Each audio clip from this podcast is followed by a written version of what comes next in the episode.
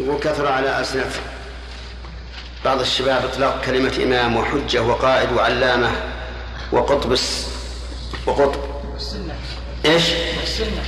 وقطب السنة على ألسنة بعض الشباب، فما الضابط والحد في كل لقب منها؟ وأرجو توجيه الشباب للصواب في ذلك. على كل حال العلماء رحمهم الله لا سيما علماء المصطلح بينوا من هو الحافظ ومن هو الإمام في الحديث و... و... وما أشبه ذلك، لهم اصطلاحات في هذا. وكذلك أيضا في الفقه الإمام مو كل إنسان عنده علم يسمى إماما، وإلا لالتبس علينا الأئمة حقا وهم الأئمة الأربعة بغيرهم بمن هو دونهم بكثير. والذي ينبغي أن يعطي الإنسان ما يستحقه العالم، وإذا كان حافظ القدر الذي ذكر علماء الحديث سمى حافظا وهلم مجرا.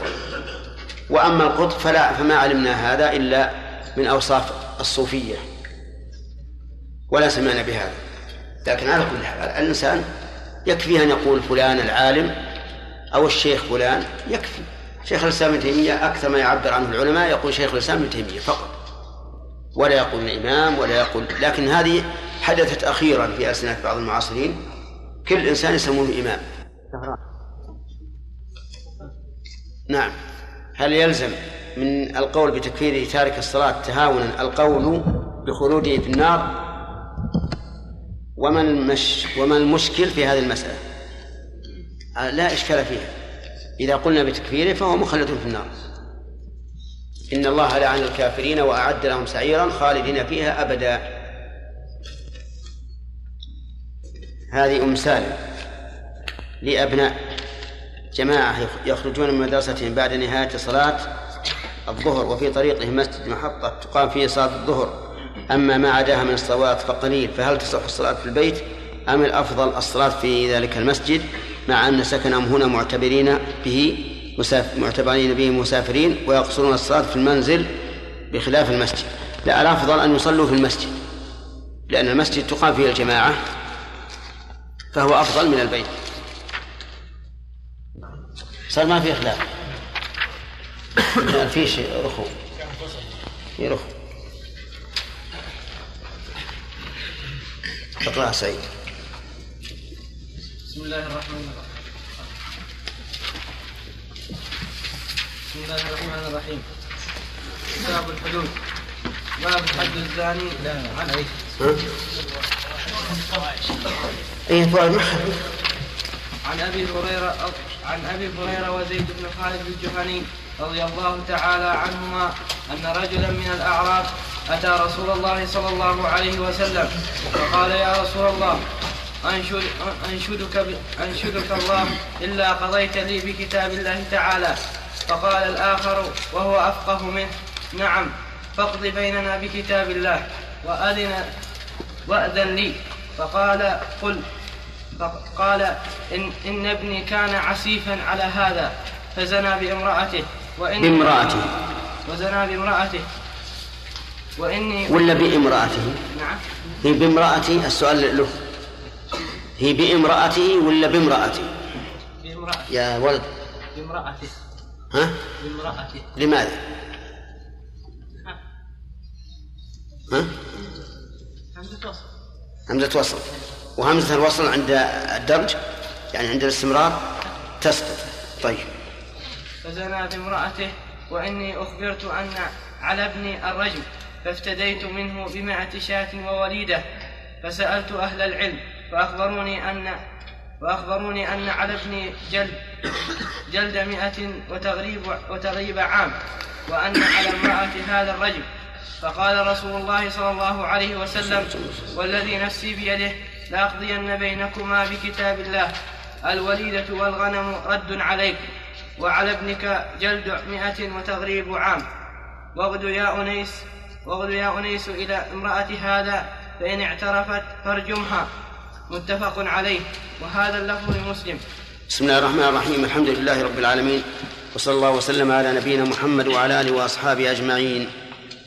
هذا سؤال يقول سمعنا أنكم تقولون إن النبي صلى الله عليه وعلى آله وسلم اعتمر ثلاثة عمرات، فهل ذلك صحيح ولماذا؟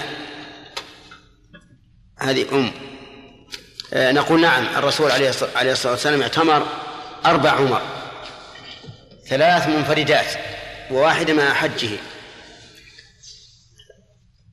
العمرة الأولى عمرة الحديبية، والثانية عمرة القضية، والثالثة عمرة الجعرانة، والرابعة مع حجه لأنه حج قارنا. وكل هذه العمر كلها في ذي القعدة، يعني في أشهر الحج، ولم يعتمر في رجب. وقد وهل عبد الله بن عمر رضي الله عنهما فقال إنه اعتمر في رجب، ولكن عائشة بيّنت أنه متوهم، وهذا هو الحق، فإن الرسول عليه الصلاة والسلام لم يعتمر في رجب. كل عمره بعد هجرته كلها كانت في أشهر الحج. نرجع الآن إلى حديث ابن عباس رضي الله عنهما في قصة الرجل الأعمى الذي قتل أمته، بل أم ولده، وأظن تكلمنا على شرح وبقي أو بعض الفوائد، ها؟ وهي أن من سب النبي صلى الله عليه وسلم فدمه هدر. وظاهر الحديث أنه يستتاب، لأن النبي صلى الله عليه وسلم لم يبين أنه كان يجب أن يستتيبها. وش وظاهر الحديث؟ وظاهر الحديث أنه يستتاب.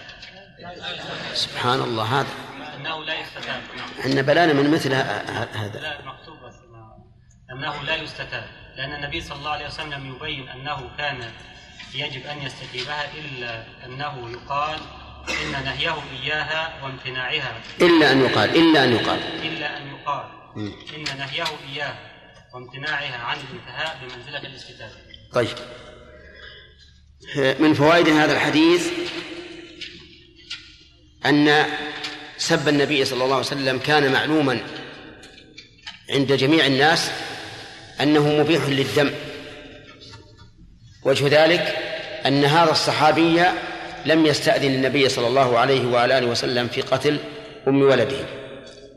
ومن فوائده جواز إقامة السيد الحد على رقيقه أو من كان في حكم الرقيق، لأن هذا الرجل قتلها، والقتل نوع من الحد وإن كان ليس حدا.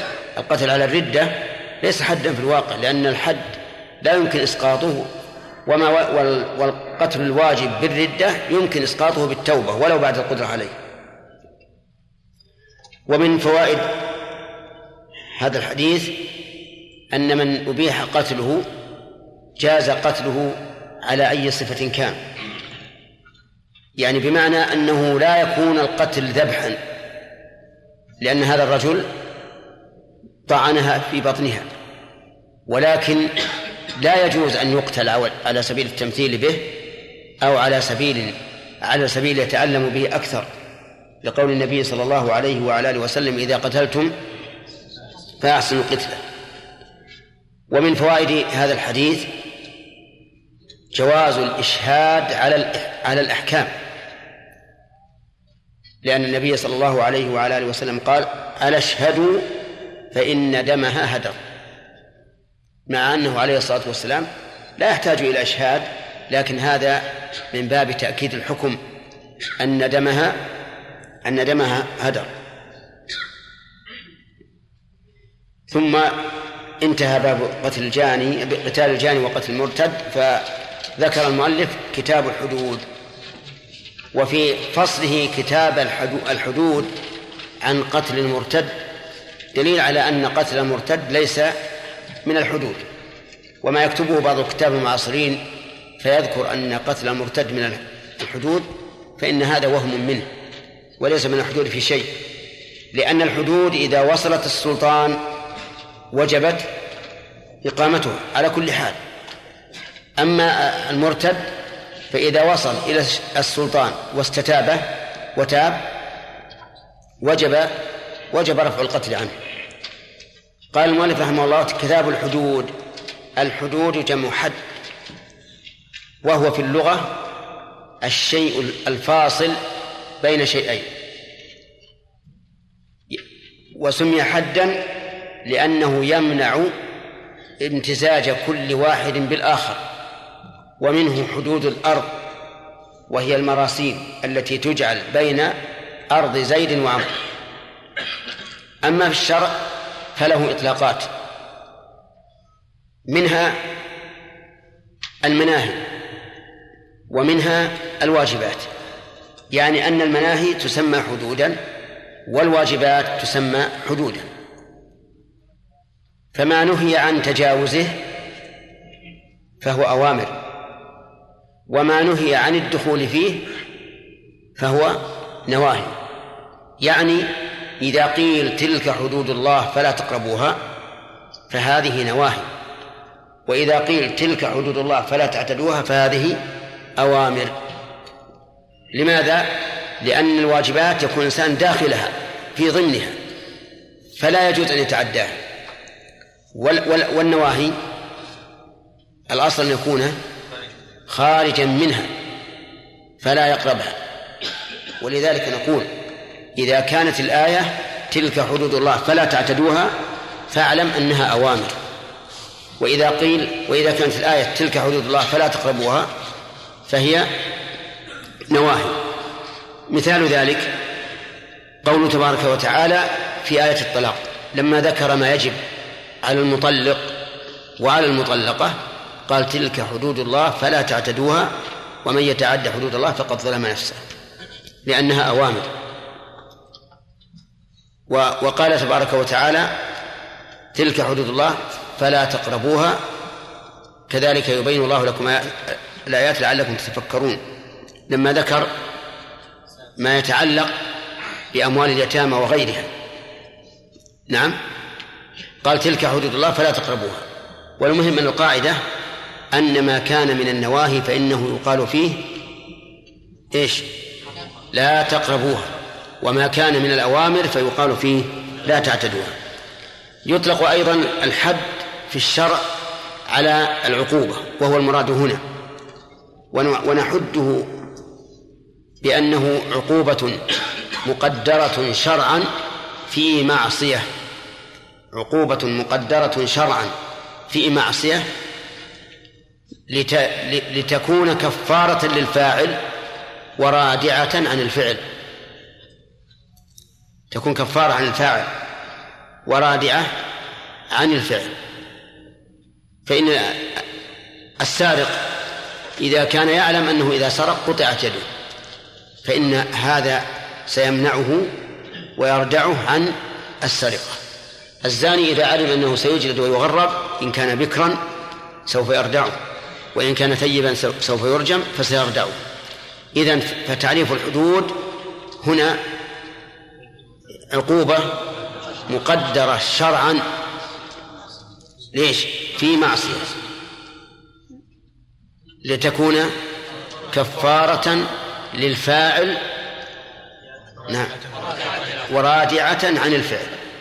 هذه الحكمة من الحدود. والحدود إقامتها فرض واجب، لقوله تعالى والسارق والسارقة فاقطعوا أيديهما، وهذا أمر، والأصل في الأمر الوجوب، لا سيما وأن القرينة تؤيده، إذ أن قطع عضو من, من معصوم حرام، والحرام لا ينتهك إلا إيش؟ إلا بواجب. وكذلك الزانية والزاني فاجلدوا كل واحد منهما مئة جلدة، يدل على وجوب إقامة الحد. وقد صرح أمير المؤمنين عمر رضي الله عنه على منبر النبي صلى الله عليه وسلم بأنه فريضة، حيث قال وإن الرجم فريضة، وإن الرجم فريضة على من زنى إذا أحصن. وعلى هذا فإقامة الحدود واجبة على من، يعني من الذي يخاطب؟ يخاطب بذلك ولي الأمر، فإذا ترك حد من الحدود لم يقم كان تاركا لواجب. ثم إن الحدود تجب إقامتها على الشريف والوضيع والغني والفقير والحر والعبد والذكر والأنثى والقريب من ولي الأمر والبعيد من ولي الأمر، حتى إن النبي صلى الله عليه وعلى آله وسلم أقسم وهو الصادق البار بأن فاطمة بنت محمد لو سرقت لقطع يدها. بدأ المؤلف رحمه الله بحد الزنا فقال باب حد الزنا، وذلك لأن الزنا فاحشة فاحشة وسقوط وسفول في الإنسان، وشر مستطير في المجتمع، فكان أولى أن يبدأ به.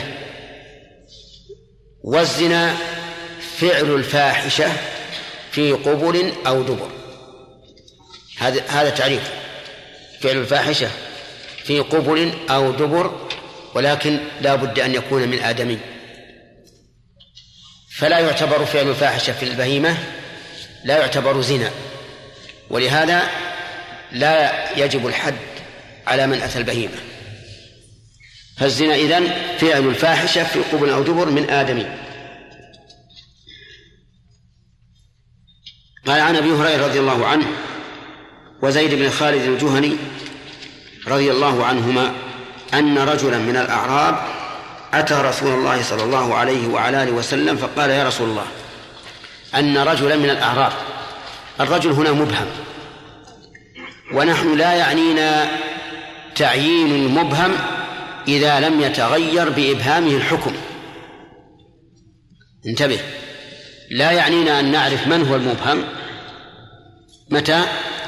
إذا لم يتغير بإبهامه الحكم، إذا صار ذكره أو عدم ذكره على حد سواء لا يتغير به الحكم فإن هذا لا يهمنا، الذي يهمنا هي القضية، هي القضية الواقعة، سواء كان الذي الذي وقعت منه فلان فلانا أم فلانا. ولهذا قال أن رجلا من الأعراب، والأعراب اسم جمع للأعرابي وهم سكان البادية، والغالب على الأعراب الجهل، هذا الغالب عليهم، لقول, لقول الله تبارك وتعالى الأعراب أشد كفرا ونفاقا وأجدر أن لا يعلموا حدود ما أنزل الله على رسوله. ولكن من الأعراب من يؤمن بالله واليوم الآخر ويتخذ ما ينفق قربات عند الله وصلوات الرسول، لما الغالب عليهم الجهل. فقال يا رسول الله، أنشدك الله إلا قضيت لي بكتاب الله. هذه كلمة عظيمة أن توجه للرسول صلى الله عليه وسلم، لكن من الموجه من الموجه ومن الموجه إليه؟ الموجه أعرابي، الناس عنده سواء، والموجه إليه أحلم الخلق محمد صلى الله عليه وسلم، وإلا كلمة عظيمة. أنشدك الله يعني أذكرك الله عز وجل وأعاهدك به أن تقضي بيننا بكتاب الله، وهذا لا يحتاج إليه النبي عليه الصلاة والسلام، لأنه إذا قضى سوف يقضي بكتاب الله ولا بد. أنشدك الله إلا قضيته. قال العلماء إن قوله إلا قضيت فيها إشكال من جهة أنها وردت على جملة مثبتة، نعم، فقالوا إن أنشدك على تقدير ما، أي ما أنشدك إلا قضيت، يعني ما أنشدك إلا القضاء بكتاب الله، عرفتم؟ وعلى هذا فتكون إلا حرف استثناء مفرغ وليست من مثبت، لأن أنشدك على تقدير ما أنشدك إلا كذا. إلا قضيت لي بكتاب الله تعالى يعني إلا حكمت، القضاء هنا بمعنى الحكم. وقول بكتاب الله أي بمقتضى كتاب الله، سواء كان من عند الرسول صلى الله عليه وعلى آله وسلم أو من القرآن نفسه. فقال الآخر خصمه وهو أفقه منه، نعم فاقضي بيننا بكتاب الله. قول قال الآخر وهو أفقه، جملة وهو أفقه جملة معترضة، تبين حال الرجل الثاني وهو أنه أفقه من الأول. ولكن من أين علم الراوي أنه أفقه؟ يحتمل أنه علم أنه أفقه بأنه لم يقل كما قال الأعرابي أنشدك الله، أو أنه يعلم من حاله أنه أفقه لكونه مدنيا وحاضرا من أهل الإقامة والمدينة، والغالب أن هؤلاء أفقه من من الإعراب من الأعراب. المهم أنه قد تبين له أي للراوي أنه أفقه من الأول. قال نعم. نعم هنا حرف جواب، ولكنها ليست حرف جواب في الواقع، ولكنها لتحقيق ما سبق، ويستعملها العلماء كثيرا في كتبهم، ولا سيما العلماء الذين يكتبون كتابة مستقلة، تجد يكتب يكتب ثم يقول نعم لو كان كذا وكذا، فهي حرف لتصديق ما سبق هنا، وإلا فالأصل أنها جواب جواب للاستفهام. فاقضي بيننا بكتاب الله. اقضي الأمر هنا ليس للوجوب طبعا، لأنه ليس في مرتبة تؤهله أن يأمر النبي صلى الله عليه وسلم على سبيل الوجوب، ولكن نقول إنها من باب الالتماس والترجي وما أشبه ذلك. فاقض بيننا بكتاب الله. وأذن لي يعني أرخص لي أن أتكلم، وهذا من أدبه أنه استأذن النبي صلى الله عليه وسلم أن يتكلم. والأعرابي استأذن ولا لم يستأذن؟ الأعرابي لم يستأذن، بل قال ذلك الكلام الغليظ. وأذن لي فقال قل، يعني قل ما شئت، وهذا إذن. قال إن ابني كان عسيفا على هذا فزنا بامرأته. على هذا يعني الأعرابي الأعرابي وعسيفا بمعنى أجيرا أجيرا فهو كأجير لفظا ومعنى، وإن شئت قل كأجير وزنا ومعنى. هو ك... فمعنى عسيفا أي أجيرا عليه، يعني قد استأجره لرعي إبله أو غنمه أو ما أشبه ذلك. فزنى بامرأته. الزاني من؟ العسيف الابن، و... و... ويظهر أن هذا ش... شاب. وإني أخبرت أن على ابني وإني أخبرت أن على ابن الرجم فافتديت منه بمئة شاة ووليدة. أخبرت أخبره بلا شك رجل جاهل، جاهل مركب أو جاهل بسيط؟ كيف مركب؟ ليش؟ لأنه أخبره بما ليس هو الحق، فهو جاهل مركب. ويقول العلماء الجاهل المركب هو الذي لا يعلم ولا يدري أنه لا يعلم، ولهذا ركب جهله من من كونه لا يعلم الواقع ولا يعلم بحاله أنه لا يعلم، فهو في الحقيقة مركب من جهلين. والبسيط هو الذي لا يعلم ويعلم أنه لا يعلم. مثال ذلك ثلاثة رجال، سألنا أحدهم فقلنا له متى كانت غزوة الخندق؟ قال كانت غزوة الخندق في رمضان في السنة الثامنة من الهجرة. إيش هذا؟ هذا جاهل مركب. ليش؟ لأن غزوة الخندق في شوال في السنة الخامسة، وهذا قال في رمضان في السنة الثامنة. وسألنا الآخر فقال لا أدري، هذا جاهل بسيط. وسألنا الثالث فقال في شوال سنة خمسة من الهجرة، هذا عالم. فالذي فالذين أخبروا بأن على ابنه الرجم هؤلاء جهال جهلا مركبا. نعم. طيب، فافتديت منه افتديت منه يعني أعطيت فداء عن ابني. الرجم يعني يقتل، بمئة شاة ووليدة. مئة شاة معروفة وهي الواحد من الضأن أو أعم من ذلك أو الأنثى من الضأن، المهم أنه واحدة من الغنم. ووليدة من, من الوليدة يعني أمه.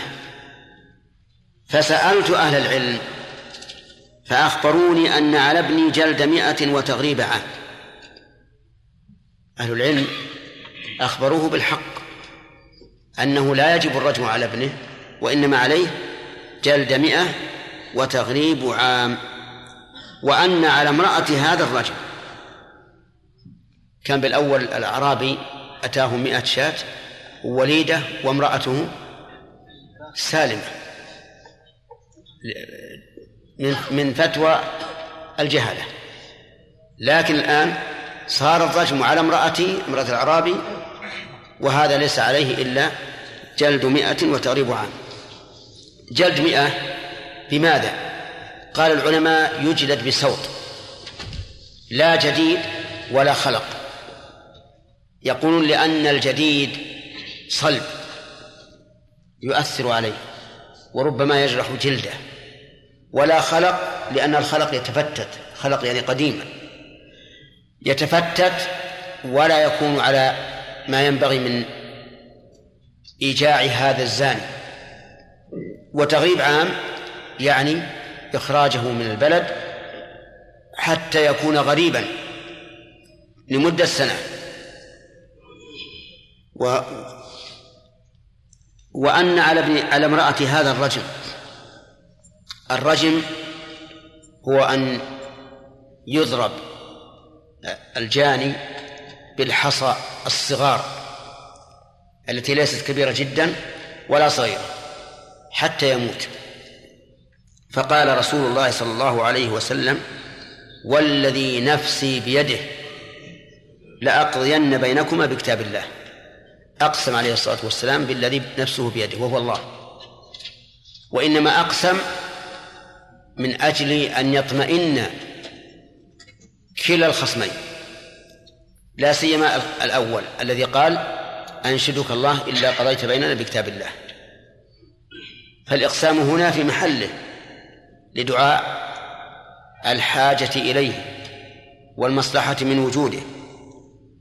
وقوله الذي نفسي بيده أي أن, أي أن نفس الرسول عليه الصلاة والسلام بيد الله، إن شاء أرسلها وإن شاء قبضها، وكل إنسان نفسه بيد الله عز وجل، إن شاء أرسلها وإن شاء قبضها. قال الله تبارك وتعالى الله يتوفى الأنفس حين موتها والتي لم تمت في منامها فيمسك التي قضى عليها الموت ويرسل الأخرى إلى أجل مسمى. لأقضين بي... طيب، مناسبة القسم بهذا دون أن يقول والله، ليشعر المخاطب بأن هذا الذي أقسم أقسم وهو يعلم أن وراءه الموت، ومعلوم أن الإنسان الذي يقسم وهو يعلم أن وراءه الموت سيكون إقسامه عن حق، لأنه يخشى من بيده نفسه أن يهلكه عاجل غير آجل. لأقضين بينكما بكتاب الله. جملة لأقضين هي جواب القسم، وهي كما تشاهدون مؤكدة بالنون ومؤكدة باللام، وعلى هذا فالجملة هنا مؤكدة بثلاث مؤكدات: القسم واللام والنون. لأقضين بينكما بكتاب الله. الوليدة والغنم رد عليك. الوليدة يعني الأمة، والغنم اللي مئة الشاة. رد عليك، رد هذه خبر المبتدأ وهي بمعنى مردود، كقوله صلى الله عليه وعلى آله وسلم من عمل عملا ليس عليه أمرنا فهو رد. المعنى أن الوليدة والغنم مردودة عليك أي ترد عليك. طيب، وقوله الغنم والوليدة رد عليك بعد أن قال لأقضين بينكما بكتاب الله. إذا قال قائل أين هذا في كتاب الله؟ أين وجوب رد الوليدة والغنم على من أخذت عنه بغير حق؟ على من أخذت منه بغير حق. نقول هي موجودة في كتاب الله. ولا تأكلوا أموالكم بينكم بالباطل، وهذا باطل، أليس كذلك؟ لأنه أخذه بغير حق، وكل ما أخذ بغير حق فهو باطل، لقوله تعالى فماذا بعد الحق إلا الضلال. وعلى هذا فوجوب رد الغنم والوليدة على هذا الرجل موجود في كتاب الله، وإن لم يكن موجودا بعينه لكن بالقاعدة العريضة الأساس، وهي تحريم أكل المال بالباطل. نعم. قال رد عليك وعلى ابنك جلد مئة وتغريب عام، لأن ابنه بكر لم يكن قد تزوج، والبكر حده جلد مئة وتغريب عام. واغدو يا أنيس، اغدو أي اذهب غدوة، أي في أول النهار، هذا هو الأصل في الغدو. وقد يراد بالغدو مجرد الذهاب، قد يراد به مجرد الذهاب أي اذهب ولو في المساء، لكن الأصل أنه إذا قيل اغدو إلى فلان يعني اذهب إليه غدوة أي في أول النهار. يا أنيس اسم رجل من الصحابة اختاره النبي عليه الصلاة والسلام أن يذهب، وهي كما رأيتم قضية عين، لا ندري لماذا اختار النبي صلى الله عليه وآله وسلم هذا الرجل، لكنه اختاره لسبب اقتضى أن يكون هذا الرجل هو الذي يذهب. إلى امرأة هذا، المشار إليه من؟ الأعرابي، وامرأة يعني زوجته، فإن اعترفت يعني أقرت فارجمها، متفق عليه. وهذا اللفظ لمسلم. في هذا الحديث كما تشاهدون فوائد كثيرة، منها أولا جفاء الأعراب وغلظة الأعراب وجهل الأعراب، ماخذها منين؟ من قول الأعرابي أنشدك الله إلا قضيت. ومن ومنها أيضا سعة حلم الرسول صلى الله عليه وعلى آله وسلم، حيث لم يؤاخذ هذا الأعرابي بهذه الكلمة الغليظة التي لا ينبغي أن توجه لرسول الله صلى الله عليه وعلى آله وسلم. ومنها الحكم بالقرائن، لقول الراوي وهو أفقه منه. ومنها حسن الأدب مع الكبير، لقول الرجل وأذلي، فلا ينبغي الإنسان أن يتكلم أمام الكبير إلا بإذن اللفظي أو العرف أو الحالي. اللفظي أن يقول تكلم، العرفي أن يكون قد جرى به العرف، الحالي أن يعلم من حال الرجل الكبير أنه لا يهمه أن يتكلم الناس في مجلسه ولو كانوا أصغر منه. والناس في هذا المقام يختلفون، من الناس الكبراء من يكره أن يتكلم أحد بمجلسه إلا بإذن، وإذا تكلم أحد بمجلسه يسند الكلام إلى غيره تجده يتمعر وجهه ولا يرضى بهذا، وهذا ليس بطيب، اللهم إلا إذا كان هذا الرجل يتحدث بأمر ديني علمي شرعي، فهنا له الحق أن أن يعني أن ينكر على هؤلاء الذين يتكلمون، لا سيما إذا كان الكلام بطلب من الجميع. ومن فوائد هذا الحديث أنه خطر نعم من فوائد هذا الحديث خطر الأجراء والخدم على الأهل، لأن هذا الأجير خادم في الواقع، وفي عهد من؟ في عهد الرسول عليه الصلاة والسلام وعهد الصحابة، ومع ذلك لم تسلم امرأة من استأجره من عدوان هذا الأجير عليها.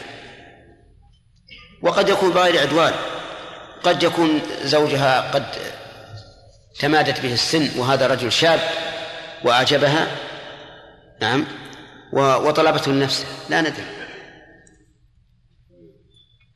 ولهذا قالت امرأة العزيز لما أخرجت يوسف إلى النساء قالت إيش؟ هذا الذي لمتنني فيه ولقد راودته عن نفسه فاستعصم، فصرحت بما لم تملك أن تسكت عليه. فالنساء كالرجال، كما أن الرجل يرغب المرأة الجميلة كذلك المرأة ترغب الرجل الجميل، وربما لا تملك نفسها إذا رأت الجميل أن تدعو أن تدعوه إليها والعياذ بالله إذا لم يكن إيمانها قويا. المهم نأخذ من هذا الحديث إيش؟ خطر الخدم. إذا كان هذا الخطر وقع في عهد الرسول عليه الصلاة والسلام وعهد الصحابة فما بالك في عهدنا. ومن فوائد هذا الحديث التصريح بما يستقبح ذكره لدعاء الحاجة لذلك، لقوله فزنى بامرأته، وكان يكفيه أن يقول فأتى امرأته أو وقع على امرأته أو ما أشبه ذلك، لكنه صرح لأن المقام يقتضي ذلك. ومن فوائد هذا الحديث ضرر الفتية بلا علم، كذا؟ نعم، لأنها غيرت الحكم الشرعي فأبرأت المرأة من الحد وجعلت الحد على الأجير رجما وليس كذلك. فالفتية بلا علم خطرها عظيم، ولهذا حرمها الله عز وجل وقرنها بالشرك به، فقال تعالى قل إنما حرم ربي الفواحش ما ظهر منها وما بطن والإثم والبغي بغير الحق وأن تشركوا بالله ما لم ينزل به سلطانا وأن تقولوا على الله ما لا تعلمون. ومن فوائد هذا الحديث فضل أهل العلم وأنهم في الأرض نور وهدى، لقوله فسألت أهل العلم فأخبروني بكذا وكذا.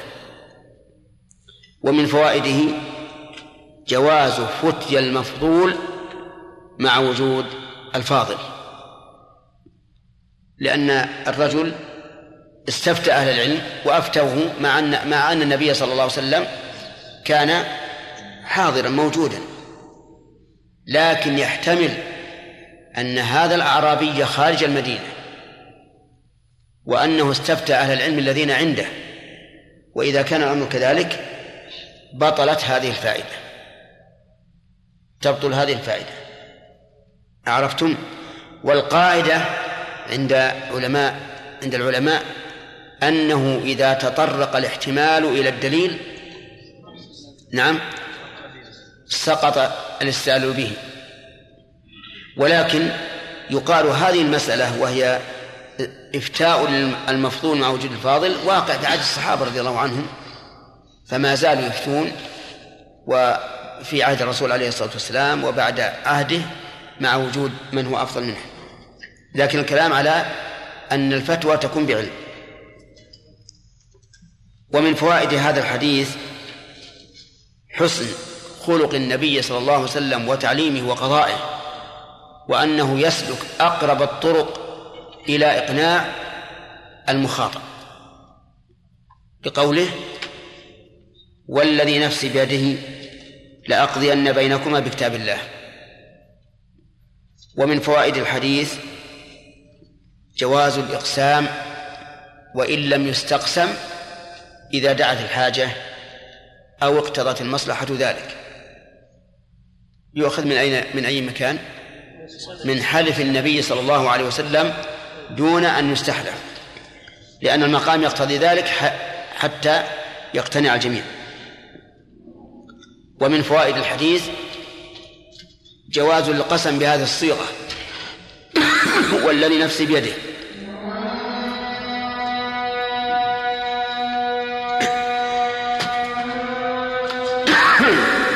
آت محمدا الوسيلة والفضيلة وبعثه مقاما محمودا. بارك الله فيك. ذكرتم بأن قسم النبي صلى الله عليه وسلم وقد وجد محلا، يعني ذلك أن رجل قد أرشده الله عز وجل، فهل كل قسمه صلى الله عليه وسلم هكذا يعني يجد محل؟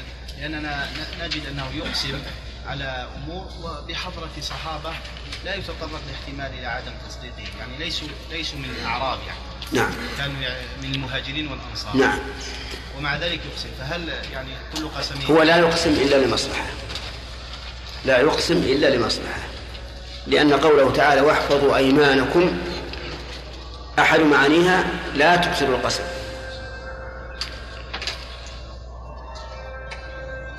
فمن مصالحه يا شيخ يعني غير هذه، يعني غير أنت أورد الذي قلت أنه ليس فيه مصلحة. لا أنا ما أعرف الأصل أنه لا يقسم إلا لمصلحة أو حاجة، هذا الأصل. شيخ الدرس الجاي مراجعة. أي مراجعة. أي نعم. شيخ الدرس الجاي مراجعة في الحديث. طيب.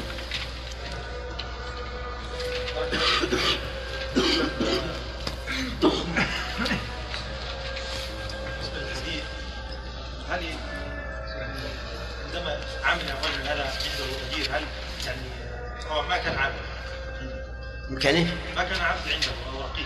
لا لا، ما ما هو بعبد، نعم أجر، ليس بعبد. إذا كان عمل هذا الرجل عنده أجر، هل يجوز يعني يذمن هذا أن يعمل رجل؟ هل هل يجوز هذا العمل لرجل؟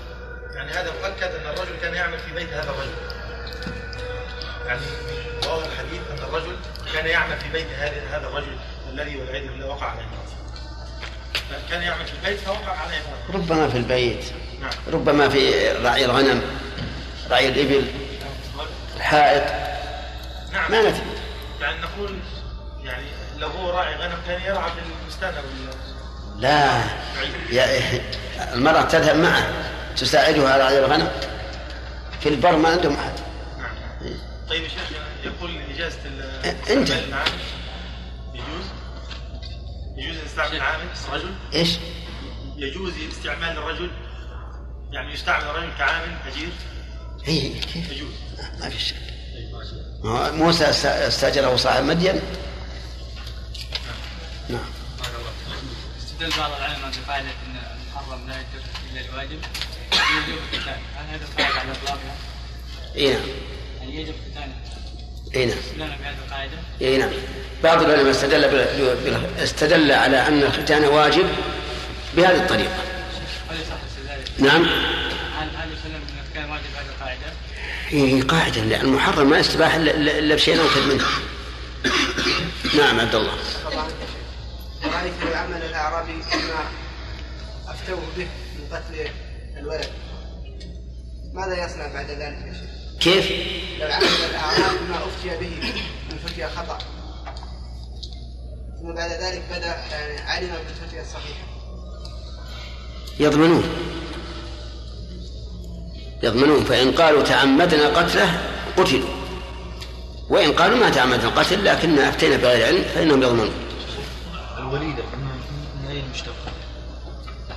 لماذا سميت وليدة؟ نعم، لغة عربية، الولائد والوليدة مفردة، يعني اسم اسم مثل الأمر، أخذت الولادة يعني؟ لا لا، ما أعرفش ما يبانش أنها مولد، حتى الرقيقة اللي ما جل ما هي مولد تسمى وليدة. من فضلك نعم. اقلب الشريط. ها؟ إذا تنازع رجلان ثم ذهب إلى القاضي فحكم لأحدهما، هل يجوز أن يذهب إلى قاضي آخر؟ لا ما يمكن، ما يمكن، حتى لو ذهب إلى قاضي آخر ما يمكن أن ينقض حكم القاضي الأول، ولهذا قالوا العلماء البارة الآتية ولا ينقض من حكم صالح للقضاء، يعني من حكم قاض صالح للقضاء، إلا ما خالف نص كتاب أو سنة أو إجماعا قطعيا أو ما يعتقده، أي ما يعتقد الحاكم، يعني لا يمكن نقض حكم الحاكم إلا بواحد من هذه الأمور الأربعة، نص الكتاب أو نص السنة أو الإجماع القطعي أو ما يعتقده الحاكم، مثل أن نعلم أن هذا الرجل يرى الحكم على خلاف ما حكم به للشخصين. طيب الشيخ الآخرون الشيخ اللي يفتوه من؟ الأعرابي، الرجل الآخر خصم الأعرابي يقول سألت أهل العلم لا تكوني على الجلد. نعم. إيه نعم. كيف؟ وهذا قول هذا نقض القول الأول. إيه لكن ما ما اعتمده. والقول الأول أيضا ما ما وصل إلى القضاء. الجهال يصلحون للقضاء ما مصالحين. ثم هذا أيضا فتوى. الفتوى يجوز نقضها لكن حكم الحاكم لا يجوز نقضه. فيفرق بين الفتوى وبين حكم الحاكم، لأن حكم الحاكم لو أجزنا نقضه لفتت الأحكام. أما الفتوى فالمفتي لا يلزم. نعم. المقصود من قول كل واحد منهما أقضي لنا بكتاب الله. نعم. المقصود. أما الأول فلأنه لما سأل اللي هو الأعرابي تعرف الأعرابي عنده جفاء. الثاني لما سأل أراد أن يطمئن، وكذلك يطمئن الإعراب بأن المقصود الرجوع إلى كتاب الله عز وجل. نعم.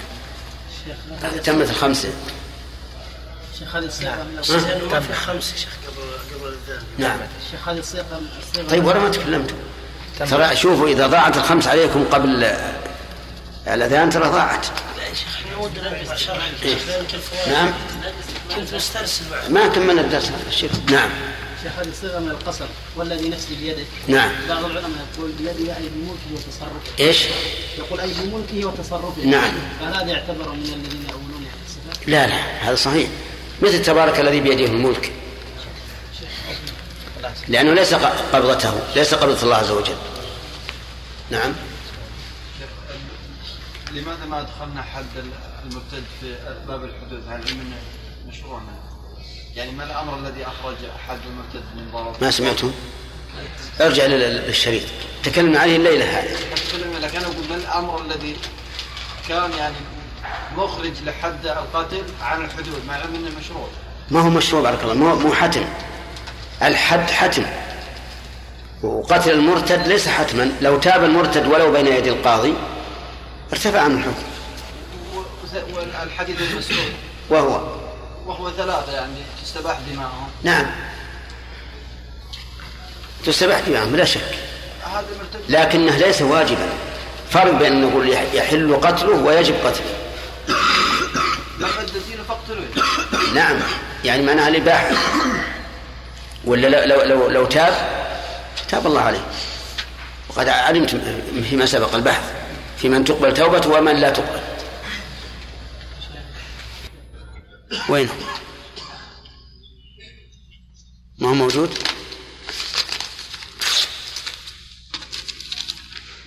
الثالث الثالث سامح عباس، رجل أجدت له عملية جراحية وهي الناصور، فينزل منه أحيانا قطرات, قطرات دم يسيرة، فهل هذه القطرات تنقض الوضوء؟ وهل يلزم غسل الثياب لكل صلاة؟ ناصور ولا ولا باسور؟ سألني من نون ناصور.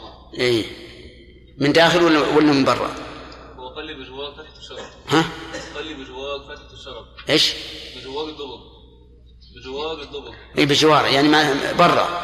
ما علمت هل داخل أو خارج؟ اللي بجواره ما هو فيه خارج شيخ. خارج هذا لا يضر. لو خرج منه دم فإنه لا ينقض الوضوء ولا يجب غسل الثوب منه إذا كان يسيرا، وإذا كان كثيرا فجمهور العلماء على وجوب غسله، ولا دليل على نجاسة دم الآدمي إلا ما خرج من السبيلين.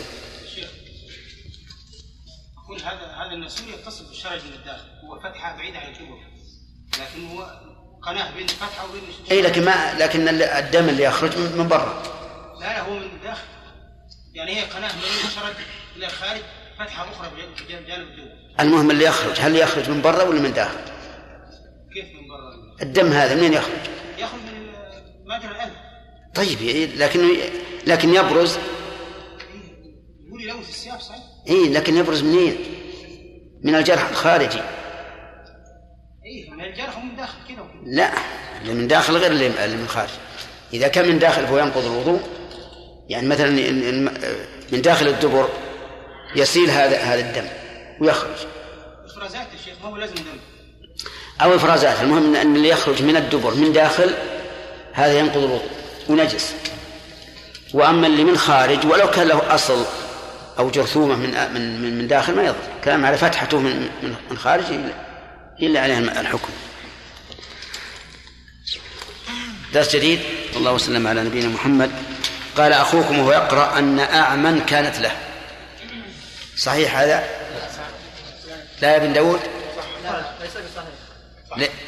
لأن نمنا مصر. ما المانع؟ وزن أفعل ولا الوصفين. كيف؟ لأن على وزن الفعل أعمى. أي. والوصفية. يعني المانع هما الصرف. الوصفية وزن. وزن الفعل. ووزن الفعل. طيب ومثله أعرج وأعشى وأعور كل هذه المانع هما الصرف الوصفية ووزن الفعل. بسم الله الرحمن الرحيم. الحمد لله رب العالمين وصلى الله وسلم على نبينا محمد وعلى آله وأصحابه أجمعين. كيف نجمع عبد المنان بين قوله وأن على أهل الماشية ما أصابت ماشيتهم بالليل وقوله صلى الله عليه وعلى آله وسلم العجماء جبار؟ هذه حالة استثنائية. كيف حالة استثنائية؟ كيف نجمع؟ حديث البواعي على عمود. أيها؟ هذا وإنما أصاب وإنما أصاب إن على أهل الماشية ما أصابت ماشيتهم بالليل. طيب والعجماء جبار يعني هدر، والعجماء البهيمة لأنها لا تتكلم. هذه قال بعض العلماء الناس تستثنى من القاعدة. وقال آخرون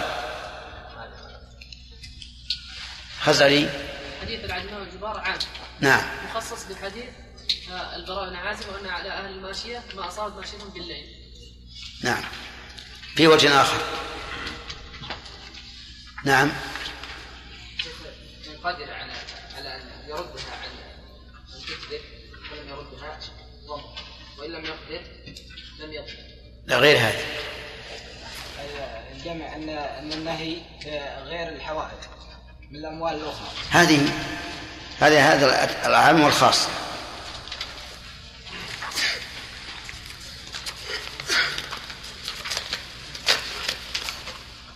جملة معترضة البطارية. نعم. أي نعم. قالوا أنه إذا تعمد يعني أن يقرب ماشيته عنده. لا هذا في الليل هذا. يكون الأجواء جبار فيما ليس له صاحب. نعم. يعني فيما لا يمكن صاحبها ضبطها. أما هذا فالتفريط من صاحبها. تمام. هذا وجه آخر. طيب رجل جعل يستمع إلى البيت من داخل فحذبته بحصاة فجرحت أذنه، ما تقول في هذا؟ عليه الضمان. عليه الضمان. طيب ما يقاس هذا على النظر؟ ما الفرق؟ النظر يعني كشف العورات يعني اقوى واكثر. نعم تمام صحيح. ولان الاصل الضمان لكن خولف في مسألة البصر لوجد الحديث الذي فيه. لو انه ابى ان يذهب عبيد الله يستمع وأقول يا ابن الحلال انصرف مالك حق تتسمع، لكن كلما قلت له ذلك ألصق أذنه بالباب، فما تقول إذا لم يندفع إلا بوخزه بعصا؟ ليس له أن يجرحه أو يضربه. أبا أبا يحول لطريقة أخرى. وش الطريقة؟ ما هي الطريقة؟ يسأله يعني لماذا ماذا تريد؟ يريد أن أسمع. يقول أريد أن أسمع. إذا ما يبما أمكانك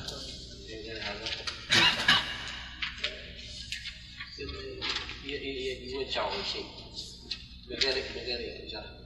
مش يسوي ما ما أقدر. وش يسويها؟ الآن أفرض إنه هذا في بيتك إنسان وضع الأذن على شق الباب وجعل يستمع وأنت تقول من حلال هذا ما يجوز، ومن تسمع قوما وهم له كارهون صب في أذنه الآن كما القيامة، ولكنه أبى. كان هناك مسؤولين يخبر بالمسؤولين. ما عندنا تلفون والمسؤولين أين هم؟ يضرب. نعم يضرب. يضربوا.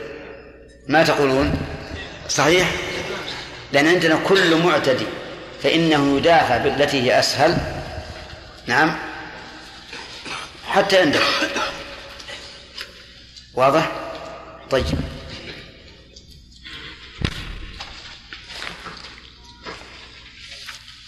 ما تقول في قول معاذ رضي الله عنه لا أجلس حتى أقتل قضاء الله ورسوله؟ يلا عقيل، ما معنى هنا قضاء الله ورسوله؟ هل هو القضاء القدري أو الشرعي؟ الشرعي. الشرعي هل يأتي القضاء بمعنى القضاء الشرعي مثل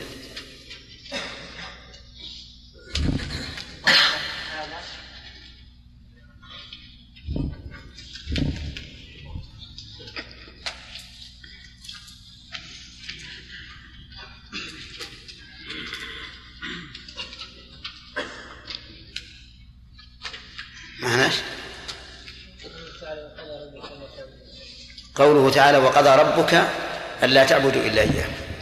طيب لماذا لا يمكن أن يكون المراد بقوله وقضى ربك ألا تعبدوا إلا إياه وقضاء القضاء الكوني؟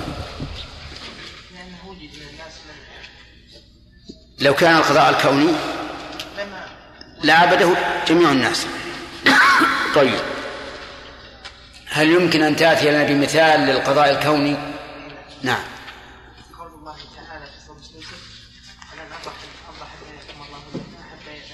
يحكم، هذه يحكم مثل القضاء.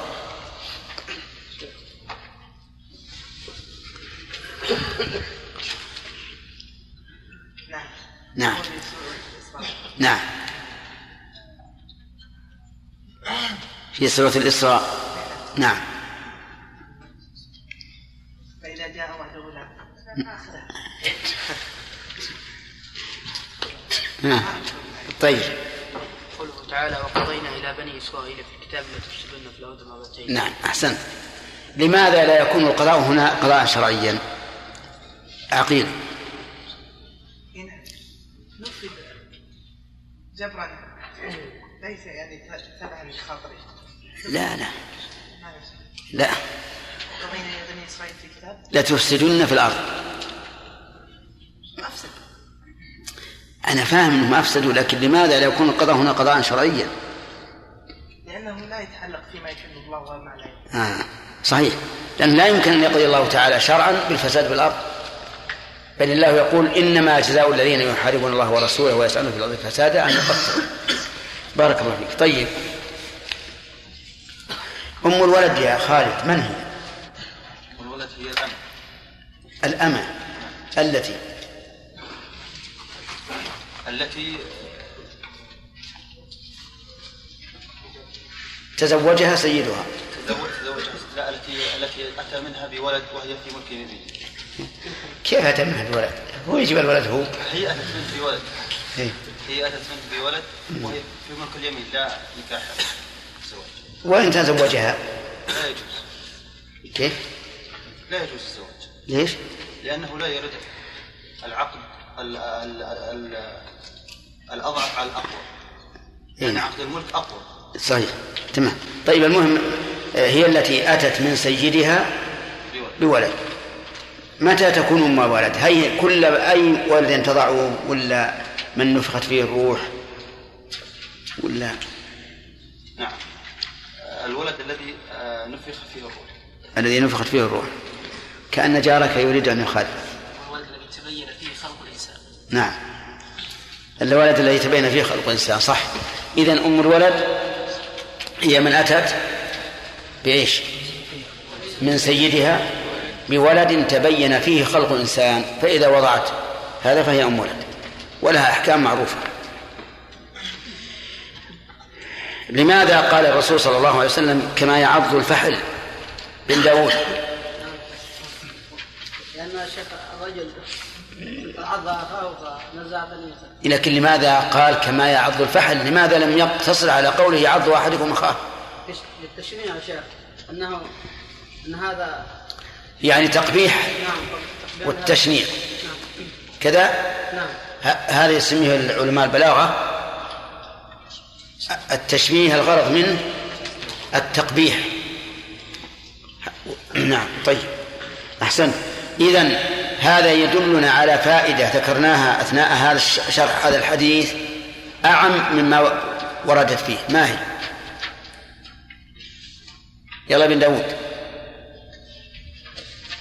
أنه لا يليق بالمسلم أن أقول لا يليق بالمسلم أن يفعل في أخيه شيء يؤذيه.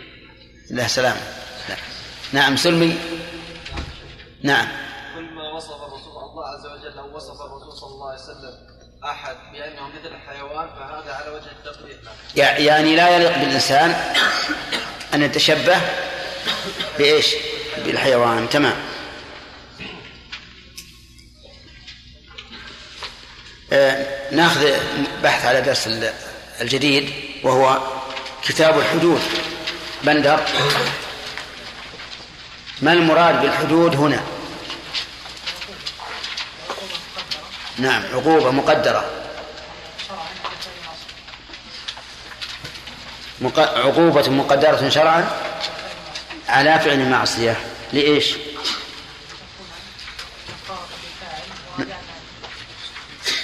طيب لتكون ردعا عن الفعل وكفارة للفاعل. أحسن. هل إقامة الحدود عبد الرزاق، هل إقامة الحدود فرض أو سنة؟ فرض. ما الدليل؟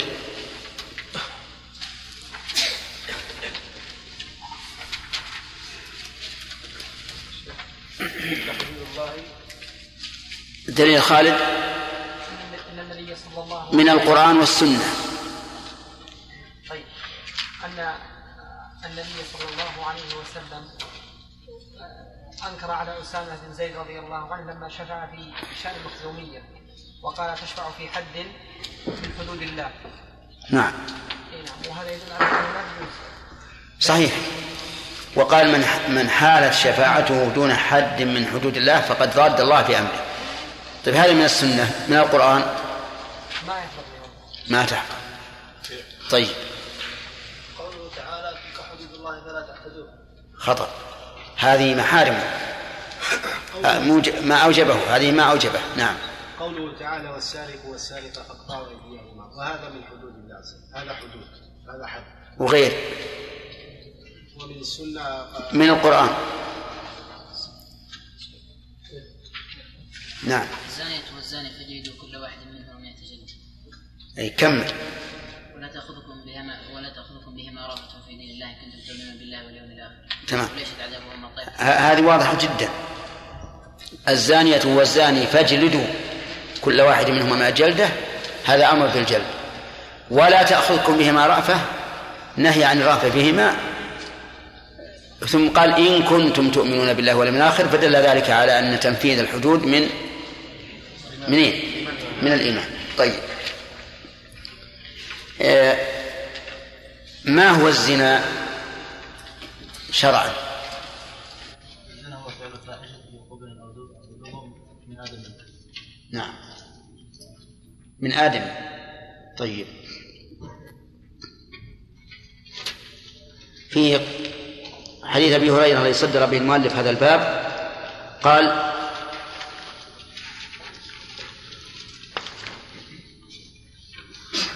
إن ابني كان عسيفا على هذا. ما معنى العسيف يا عبد الرحمن؟ أجير. أجير. طيب وما معنى قوله فاقضي بيننا بكتاب الله؟ محجوب. اقضي ايش معناه؟ احكم بيننا بكتاب الله.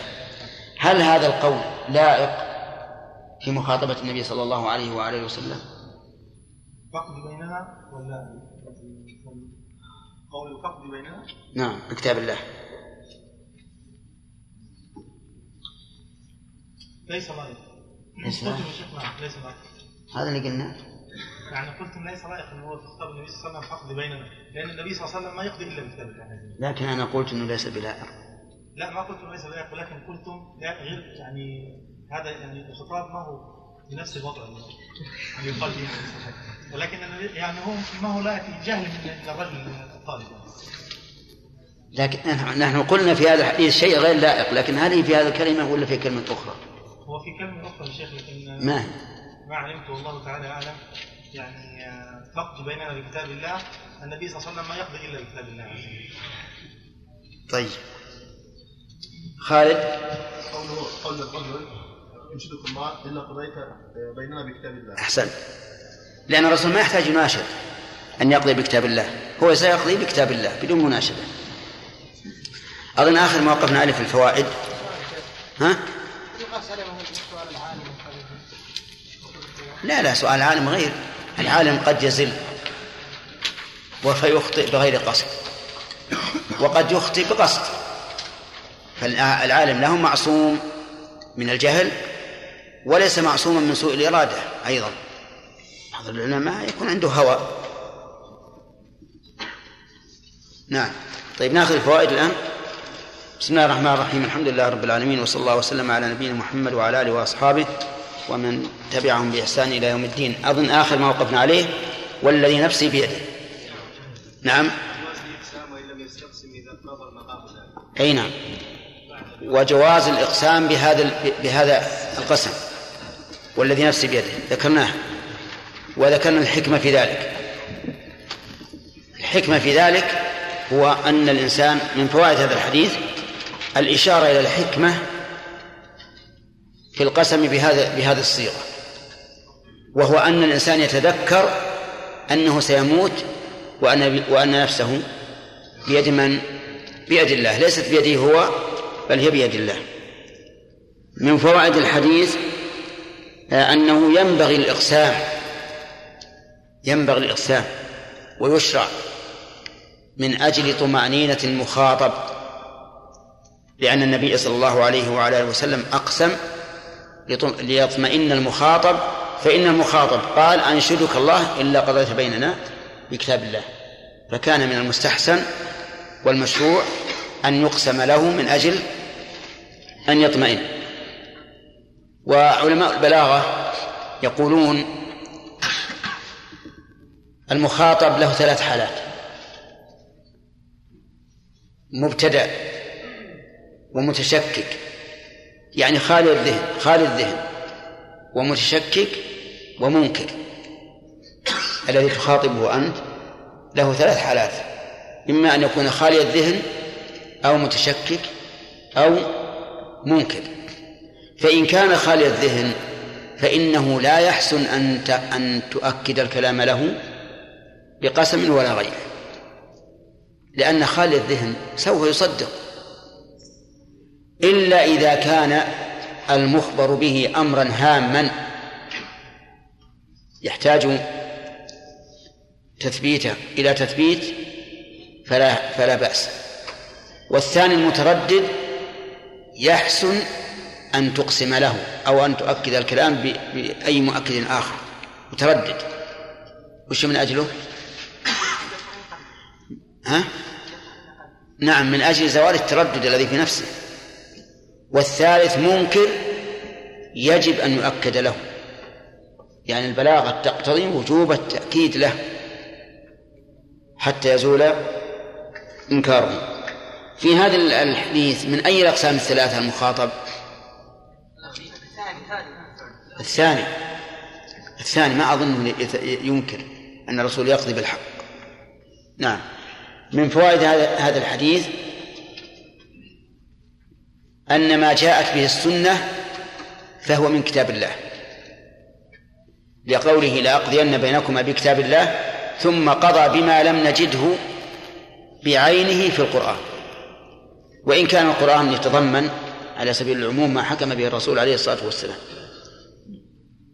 ومن فوائد هذا الحديث أن من قبض مالا بغير حق وجب رده على صاحبه، كل من قبض مالا بغير حق وجب عليه رده إلى صاحبه. من أين يؤخذ؟ من قوله الوليدة والغنم رد عليك، هذا خبر بمعنى الإلزام، أي مردودة عليه. فكل من قبض مالا بغير حق وجب عليه رده إلى صاحبه، إلا أنه يستثنى إذا كان هذا المقبوض صلاة القائمة هات محمد رسيت والطريق. نعم يا شيخ، إذا أتابق الله إذا علمت برجل يسب النبي صلى الله عليه وسلم هل أقتله بنفسي أو يرجع الأمر إلى الوالي؟ لا، يرجع الأمر إلى الوالي. إذا علمت بشخص يسب النبي صلى الله عليه وعلى آله وسلم فارفع أمره إلى الوالي.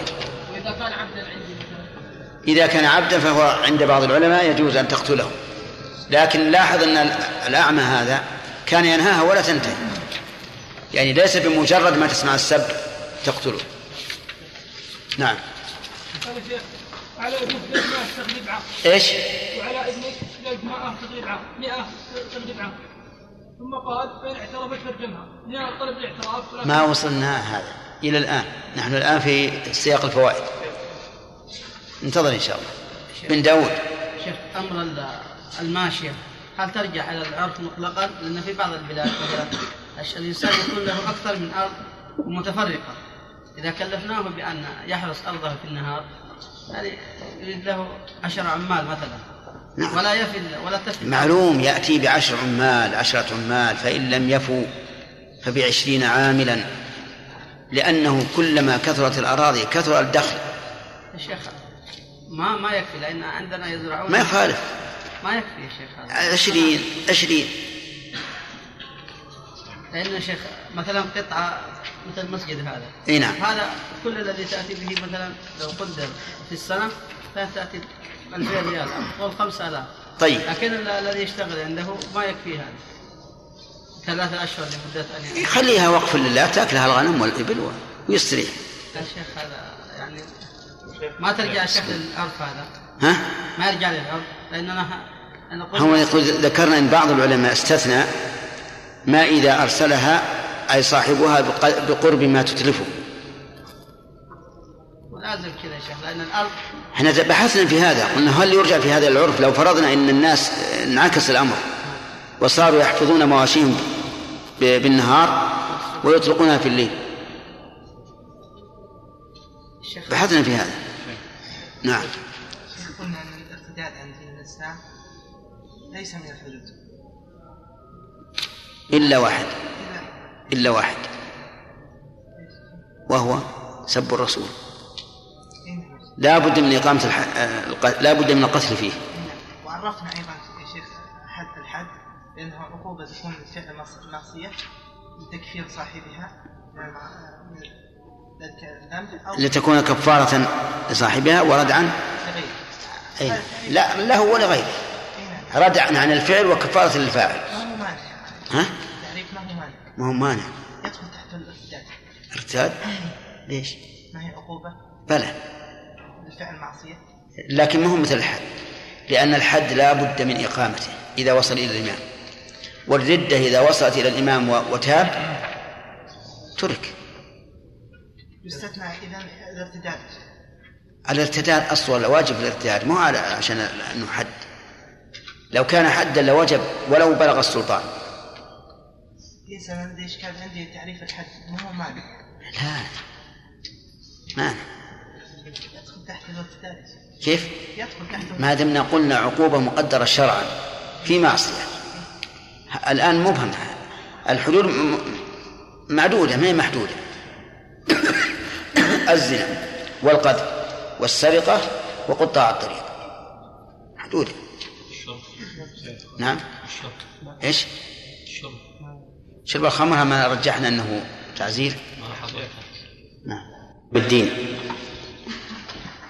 كنا نتكلم في حديث أبي هريرة وزيد بن خالد الجهني رضي الله عنهما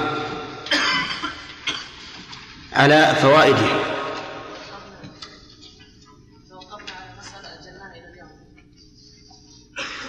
توقفنا على مسألة تتفق بها وأجلناها إلى اليوم، وهي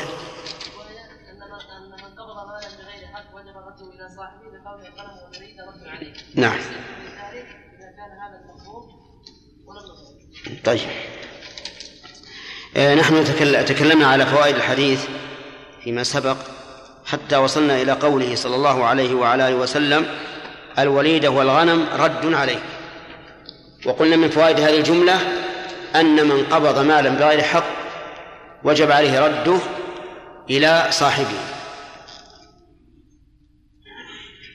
فإن قيل فأين فمن أين نعلم أنه بحق أو لا؟ قلنا بعرضه على الكتاب والسنة، فإذا كان الكتاب والسنة يجيزان له ذلك فهو بحق، وإلا فلا. ويرد على هذا السؤال أيضا، وهو إذا لم يعلم صاحبه فماذا يصنع؟ نقول إذا لم يعلم صاحبه ولا ورثته فإنه يتصدق به عمن هو له، ولا نقول عن صاحبه، نقول عمن هو له، لأنه من الجائز أن يكون صاحبه قد مات وانتقل إلى ورثته، فيقول عمن هو له. ويرد على هذا أيضا سؤال آخر: هل إذا تصدق به عن صاحبه يبقى حق صاحبه في الآخرة لقاء ما حال بينه وبين وبين ملكه؟ وهل إذا دفعه إلى الورثة أيضا يسقط حق المورث أو لا؟ الذي يظهر من عمومات الأدلة في أن من تاب تاب الله عليه أنه يسقط حق صاحب المال ولو حال بينه وبينه هذه المدة، ويتحمل الله سبحانه وتعالى عن لصاحب ذلك المال، يتحمل له ما يكون مقابل ظلمه في هذه المسألة. ويرد على هذا إذا أخذه بغير حق شرعي ولكن صاحبه قد أخذ مقابله قد أخذ مقابله مثل مهر البغي، حلوان الكاهن، وثمن الكلب، وما أشبه ذلك، فهل يرده لصاحبه الذي أخذه منه؟ كرجل كامرأة زنا بها رجل بأجرة، ولما فرغ من الفعل قال إن مهر البغي خبيث وحرام وليس لك عليه شيء، فهل نلزمه أن يدفع ذلك إلى المرأة التي زنا بها أم ماذا؟ نقول لا, لا يمكن أن يرده إلى المرأة، يعني لا يمكن أن يعطيه المرأة، وقد قال النبي صلى الله عليه وسلم: مهر البغي خبيث. طيب، هل نقول يبقيه له؟ إن قلنا بذلك فهو مشكل، لأننا في هذه الحال جمعنا له بين العوض والمعوض، لأنه نال شهوته بالزنا، ثم نقول المال الذي اتفق الذي اتفقت أنت والزاني عليه يكون لك، مشكلة. نقول جمعنا له بين العوض والمعوض، ثم ربما يكون في ذلك تشجيع للزنات أن يفعلوا هذا مع البغايا، ثم يقولون ثم يقولون نحن لا نعطيكم تلك الأجرة لأنها خبيثة. فما هو الجواب؟ الجواب أن نأخذ منه هذه الأجرة التي اتفق هو والبغي, والبغي عليها، ونجعلها في في بيت المال، وهذا أحسن الأقوال وأصحها وأعدلها، حتى لا نجمع لهذا بين العوض وإيش والمعوض. فإن قال قائل يكون في هذا تضييع حق المرأة، فالجواب أن المرأة ليس لها حق في هذا، لأن هذا عوض عن فعل محرم، وقد قال النبي صلى الله عليه وعلى آله وسلم: إن الله إذا حرم شيئا حرم ثمنه. طيب، ومن فوائد هذا الحديث أن الزانية إذا لم يكن متزوجا فحده جلد مئة وتغريب عام، وسبق لنا صفة الجلد أنه يكون بإيش؟ بصوت لا جديد ولا خلق، وأنه يتقى في ذلك الرأس والفرج والمقاتل، لأن المقصود تعذيبه لا إهلاكه. و ومن فوائد هذا الحديث أن أن الحكم عام في الأحرار والعبيد، ويؤيد ذلك عموم قوله تعالى: الزانية والزاني فاجلدوا كل واحد منهما مئة جلدة. لكن يخص الإماء من هذا العموم بقوله تعالى: فإذا أحصن فإن أتين بفاحشة فعليهن نصف ما على المحصنات من العذاب، أي أن الإماء يجلدن كم؟ خمسين جلدة. أما التغريب فقيل يغرب الزاني المملوك، وقيل لا يغرب، فمن قال يغرب أخذ بالعموم، ومن قال لا يغرب قال لأن في ذلك تفويتا لحق سيده فتلحق الجناية غيره، ولكن الصحيح أنه يغرب، وكون ذلك تفويتا على سيده نظيره ما لو جنى هذا هذا العبد على أحد، لو جنى على هذا هذا العبد على أحد بما يوجب قصاصا أو مالا، فهل يؤخذ من سيده أو لا؟ عجيب، يؤخذ. إذا كان قصاصا قتل العبد ولو كان مملوكا ولو فات على سيده. إذا جنى بجناية توجب المال قلنا للسيد: إما أن تدفع الجناية، وإما أن تدفع العبد عوضا عنها، وإما أن يباع العبد ويؤخذ ثمنه ويجعل في الجناية. واضح؟ طيب، بقي النظر: هل نقيس العبد على الأمة في تنصيف العذاب؟ أما الذين يمنعون من القياس كالظاهرية فيقولون لا قياس، القياس ممنوع. وأما الذين يثبتون القياس فإنهم يقيسون العبد على الأمة ويقولون إنه يتنصف على العبد. ولكن قد يعارض معارض في هذا القياس، ووجه المعارضة أن من شرط القياس مساواة أن من شرط القياس مساواة إيش؟ الفرع للأصل في العلة، والفرع هنا لا يساوي الأصل، وذلك لأن الإماء نساء مغلوبات على أمرهن، فربما يخدعن وربما يهددن وربما يكرههن أسادهن، مع أنه مع الإكراه لا, لا ليس هناك حد، بخلاف الرجل، وحينئذ يمتنع القياس، فيقال إذا زنى العبد يجلد كم؟ على منع القياس يجلد مئة ويغرب عام عاما. وإذا زنت الأمة فإنها بنص القرآن تجلد خمسين جلدة. نعم. ومن فوائد هذا الحديث جواز التوكيل في إثبات الحدود وفي إقامة الحدود، يعني أنه يجوز للإمام أن يوكل شخصا في إثبات الحد وفي إقامة الحد، لقوله: واغدوا يا أنيس إلى امرأة هذا فإن اعترفت فارجمها. إن اعترفت هذا إثبات الحق، إثبات الحد، فرجمها هذا إقامة الحد. ومن فوائد هذا الحديث أنه لا بد من تعيين الوكيل، لأن النبي صلى الله عليه وسلم لم يقل ليغدو أحدكم إلى امرأة هذا، بل قال اغدو يا أنيس، فلا بد من تعيين الوكيل، لا سيما في هذه الأمور الخطيرة.